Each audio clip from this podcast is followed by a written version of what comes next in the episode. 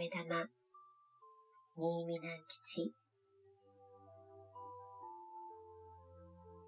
春の暖かい日のこと、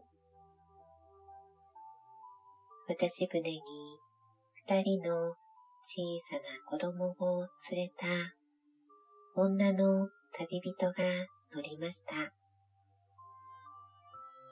船が出ようとすると、おーい、ちょっと待ってくれ、と土手の向こうから手を振りながら、侍が一人走ってきて、船に飛び込みました。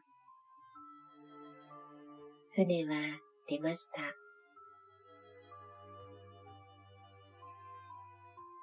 侍は船の真ん中にどっかり座っていました。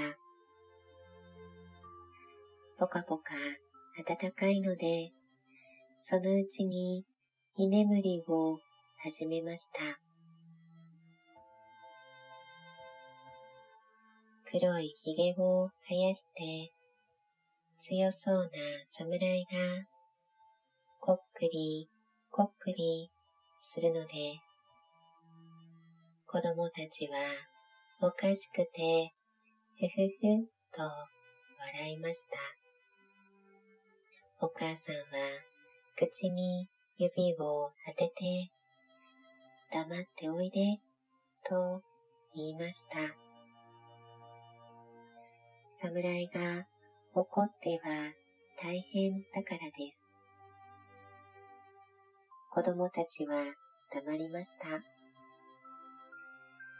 しばらくすると、一人の子供が、母ちゃん、飴玉ちょうだい、と手を差し出しました。すると、もう一人の子供も、母ちゃん、あたしにも、と言いました。お母さんは懐から紙の袋を取り出しました。ところが、飴玉はもう一つしかありませんでした。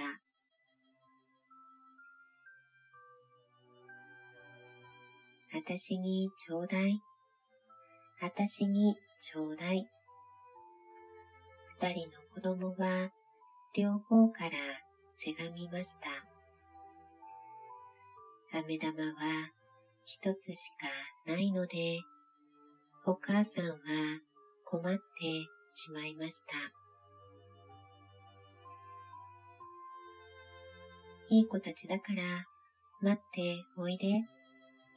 向こうへ着いたら買ってあげるからね、と言って聞かせても、子供たちはちょうだいよ、ちょうだいよ、とだだをこねました。居眠りをしていたはずの侍は、ばっちり目を開けて、子供たちがせがむのを見ていました。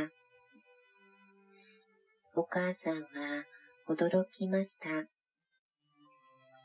居眠りを邪魔されたので、このお侍は怒っているのに違いないと思いました。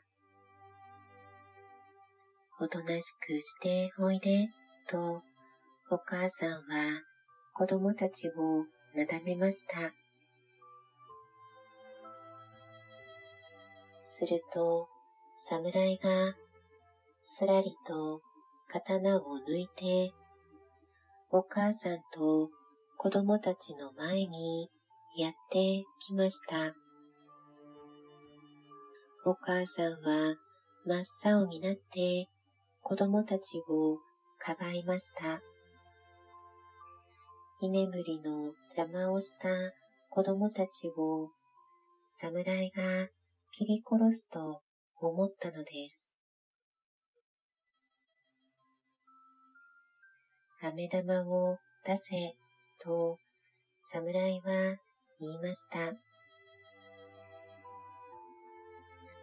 お母さんは恐る恐る飴玉を差し出しました。侍はそれを船のへりに乗せ、刀でパチンと二つに割りました。そして、それと二人の子供に分けてやりました。